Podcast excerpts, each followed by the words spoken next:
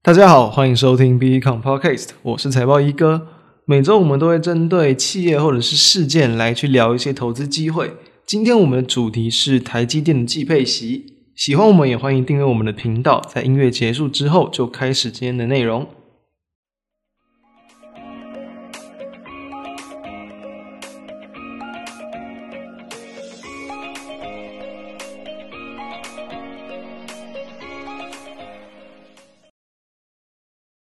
今天我们主要聊的是台积电的季配息以及它贴息的一个状况，并不会特别去聊台积电这间公司哦。那我们这边先直接讲结论好了，就是说我们对于季配息的看法几个重点，就是说呢，它对于一些可能短线价差交易的一些机会啊，或是对指数的影响性都变小很多。但是呢，对于这个想要长期持有啊，或者是一些这个小资族或纯股族来讲，它其实有不少好处的哦。以上大概是我们的结论。那我们要先谈哦，其实台积电季配息哦，它大约是从这个2019年下半年开始的。是因为呢，在这个2018年底左右，当时候这个公司法新增一条，就是说呢，亏损拨补或者是这个盈余分派哦，可以在每一季哦，或者是每半年去执行哦。所以台积电是这个目前哦台湾哦第一家使用季配息的公司，它其实可以提供比较稳定的现金流。我们也认为它是对于说目前整个台湾的大环境哦，越来越多人喜欢这种稳定配息的一个这个投资哦，它是对于我们比较便利的一种做法。那我们这边先谈了，台积电目前来讲，它当然就是在每一季的配息，就是说在两季之后配。所以说呢，在我们录制时间哦，3月17号，它配的是这个去年第三季的股利 2.5 元。那去年第四季的会在这个6月17号，就是两季后嘛，这个去除息哦，一样是 2.5 块钱。不过呢，它在我们录制时间的3月17号，它当天是这个没有填息的，反而还呈现向下贴息。什么是填息？什么是贴息哦？填息就是说呢，因为配发现金股利嘛，股价会往下掉一点嘛，因为我们不可能平白无故就获得这样的现金股利，所以呢，股价变低，但是它又很快涨了回去，等于说呢，股价可能差不多回到原本的价格，但我们手中就多领到了这一笔现金股利，所以说呢，填息代表说它就是要回到原本的价值，那对于原本持有的投资人而言，它是有赚到这个现金股利的。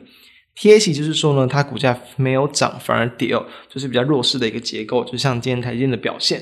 那我们要先谈到对于这个贴息的看法。我个人认为啦，就是说呢，从过往的这个年配息哦，改成季配息的几个优点呢，我们可以先来聊一下，就是说大家可以先知道。当然这个可能在过去一段时间大家都有去谈过，那我们就再来帮大家复习一下，就是说呢，季配息而言呢，它当然复利效果会更好。就是说呢，大家知道嘛，假设你可能一年才拿得到一笔，提早让你可能每一季都是领到一点，你再拿去不管是做任何比较能够生利息的一些投资，不管是定存、债券等等都好，那当然对于整笔金额来讲，它都会有多一点的利润，虽然不见得到很多，但是可能这个时间拉长或者是金额放大，一定都会有感的。那再来的话呢，就是说另一个有关于这个对于小股东这个比较有利的，就是说呢，在补充保费的降低哦。我们要知道，目前以这个配息来讲，从年配息改成季配息，因为总金额其实是没有改变的嘛，因此呢，对于我们的个人所得税其实是没有什么影响的。但是对于另一个东西哦，它是有影响，就是二代健保补充保费哦。这个东西呢，我们可以把它简单想成，就是说呢，我们领的股利哦，超过2万块钱哦，那就要去支付这个 1.91% 的这个补充保费。那单次哦，就是你领的这个股利哦，超过1000万以上的都不算，就算你1000万就好。所以说呢，假设我们可能原本一年领的配息，可能在这一档哦，它是有这个超过2万块钱的，等于说我们要缴这个补充保费嘛。但是如果说改成了季配息，可能每一季我们配的这个金额都不到2万块钱，我们就可以省下这样的股利。这是对于这个小资族或者小股东来讲比较有利的一件事情哦。那当然对于大户来讲就是相反，因为他们可能原本一年配一次，他们可能领到好几千万的股利，那他们只要用1000万计税就好。但如果是分成4期哦，每一季如果他们都是有超过1000万的，等于你原本总额计算是1000万要付税率，但是呢就变成可能每一季都要重新计算是1000万，所以呢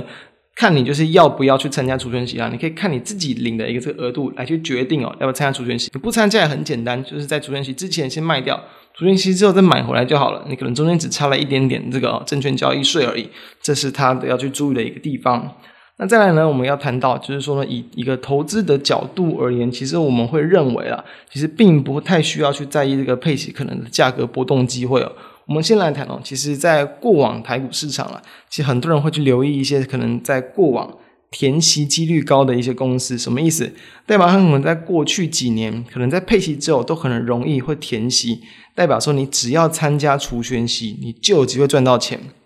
但是因为改成季配息，代表什么意思？代表你可能原本其实台积电原本的殖利率就不算特别高了，原本不算特别高的殖利率你再把它切成四季哦，一季的一个殖利率就变得更低。以最近这一次来看，假设配 2.5 元，那它配之前的收盘价是613块，其实殖利率有才大概 0.4% 左右，算是超级低的。所以说呢，它几乎没有什么可以去获得这样的一个可能殖利率这样的一个这个角度来去看。所以说呢，短线的价差交易可能就会变得比较少一点。那当然市场上也有统计说，台积电其实在过往几次的除息哦都是有填息的哦。那当然以目前的一个这个涨势来看，确实嘛，填息很正常了，因为台积电在去年跟今年表现得非常的强势啊，甚至有大概一半左右，就是季配息来讲，都是能在当天就快速填息。所以说快速填息的话，只要有一定的殖利率，你在事前先买进，当天有填息，等于说你多赚到了这个殖利率这样的一个趴数，所以那当然是很好，只要能够补掉你的手续费，那当然就是赚钱的。所以说呢，这是一个交易的一个方法。我们会建议啦，要这样做的话，最好殖利率要够高的个股才可以这样做。以目前台积电来看，这样殖利率算是很低，那就没那么适合。所以说呢，殖利率高的公司哦，过往的这个填权息的几率高，会是一个投资机会，大家可以去参考跟留意。那再来我们要谈到，就是说殖利率的一个变低哦，所以说短线价差交易的机会变少。那我们认为对于没有持有的人呢，其实就不太需要在意这些机会了，因为我认为机会不多。但对于已持有的人而言，我觉得不管是填息当然就是好事嘛，你可以更乐观看待。但是贴息我认为是完全不需要担心的，因为呢它其实就是会跟国际股市的一个投资气氛嘛，因为近期就是比较在观望，不管是台股市场观望台积电的一个除息啊，或者是这个联准会的一个会议记录啊，但当然都会跟这些事有比较大的关系啊。所以我们认为只要长线趋势确认不变，基本上来讲它其未来的填息的机会都还是很高。如同我们其实在应该是2月份吧，那个全球股市特辑就是有聊到说，对于台积电这个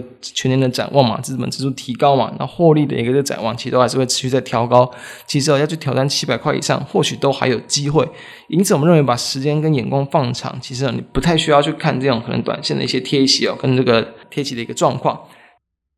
再来我们就来谈一下有关于就是到底配息可能这个还原权值跟这个未还原权值要怎么样去看哦。其实我们会建议任何在除权息我们都可以以这个还原权值的一个 K 棒来去看哦。什么意思哦？就是说因为台积电它在3月16号原本的收盘价是613嘛，所以说呢它的概念是这样，就是说呢因为它613，那因为它会配息这个 2.5 块钱，所以理论上来讲，如果隔天什么事都没有发生，它应该就是会先扣掉 2.5 块钱，就是因为我们不会平白无故去获得这 2.5 块，股价会变低。所以说呢它在3月17号如果说没有任何状况的话，开平盘是开在这个 610.5， 所以说它当天是开在612块，它是有开高的，它是直接往上开高。那这样子的话，有时候就会有一些交易的机会。当然比较可惜的就是说呢，它在这个3月17号嘛，它是这个开高走低的，所以它604下跌大约 1.5%。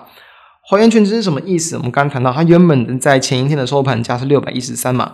还原权值就像是假设啦，我们可能去买一台笔电，它原本是3万块钱，后来这间制作笔电的公司他们说就是可能这个产品它有这个降价优惠，那我们让以前所有购买的人都直接去做现金退款，我们直接退还给你2000，所以说我们可能就领到了这个2000到我们的户头里。因此其实我们之后再去看可能当时候买这台笔电的一个成本，就是算2万8，大概就是这样的概念。所以说呢配息它就是这样，还原权值等于说它原本的收盘价是613，但是因为配了 2.5 块，它就会去把它扣掉，等于说它原本变成3月16号还原权值计算它的收盘价就是 610.5， 所以它当天是直接开在612，那它就是有开高了，它就直接用这样的价格去比对，就是有开高。所以说开高的话，当然只要它的一个趴数是够了，因为大家直接把它想成买卖股票嘛，只要是开高，然后这样的一个趴数是有超过我们这个要去支付的手续费的话，它就是会有赚钱的。所以说这样的一个东西就是未来大家可以在去除权息的过程之中去观察的一个东西。那再来我们要聊到就是说有关于变成季配息这件事情对于整体台股的影响，有一个重点就是说它会对于台股的一个波动影响变小。为什么？因为这些对于这个大盘全值占很大比重的公司哦，其实往往每年的年配息因为可能配了一定的数字，那他们对于指数影响就很大，就像是比如说台积电在这一次的季配息就大约蒸发了指数大约21点左右，如果是年配息的话就可能会要蒸发到快要接近100点哦，所以说大盘就会直接往下去跳空跌100点，这可能对大盘都会有部分的一定的一个影响，所以改成季配息其实它对于大盘的一个这个影响就会变低。这其实就是说回到我们刚刚讲的，你可能单纯在个股上的价差机会变小了，因为殖利率变低。再来那可能对于指数的影响也变小了，你可能想要去操作期指选择权的人，他可能这样的一个波动也会变小。所以说呢，其实改成季配息这件事情，它是让它的一个波动趋于更稳定一点，那让股东而言呢，你可能就是可以不管你在现金流的部分又或者是在安心上面，就是说呢，其实这个配的次数更多，虽然说总金额不变，但是就有点像月配息那种基金嘛，总而不变，但是你可以很安心，你可以一段时间更短的时间就能去多获得一笔现金放到口袋里，我们认为是配的是心安啦。所以说呢，对于这个投资人而言来说是比较好的，那对于价差交易的波动度就会变得很小。那再来呢，就是说呢，其实它这样的一个做法也可以让等于说每年就会有多几次的一个融券强制回补，在配息之前要去做融券强制回补，代表说会有一定的一个买盘要去补回来，就是原本放空的这个融券买回来，对于股价也会有部分的一个支撑性。所以说呢，对于整体我们认为季配息的一个观点，我们的看法是这样，就是说呢，对于一些短线价差交易的机会少了很多，但是呢，会让它的一个长线，不管你要去做一个稳定的投资，去做存股，或者是去做一个领息的动作，所以更有利于这个大部分的投资人啊，所以我们是比较正向去看待这样的一个事情的。那短线上而言呢，我们认为贴息其实并不需要担心哦，关注长线的一个展望，只要它的一个获利成长性不变，其实这个贴息并不影响它的一个趋势哦。那以上就是我们今天跟各位分享的内容，我们下周再见，拜拜。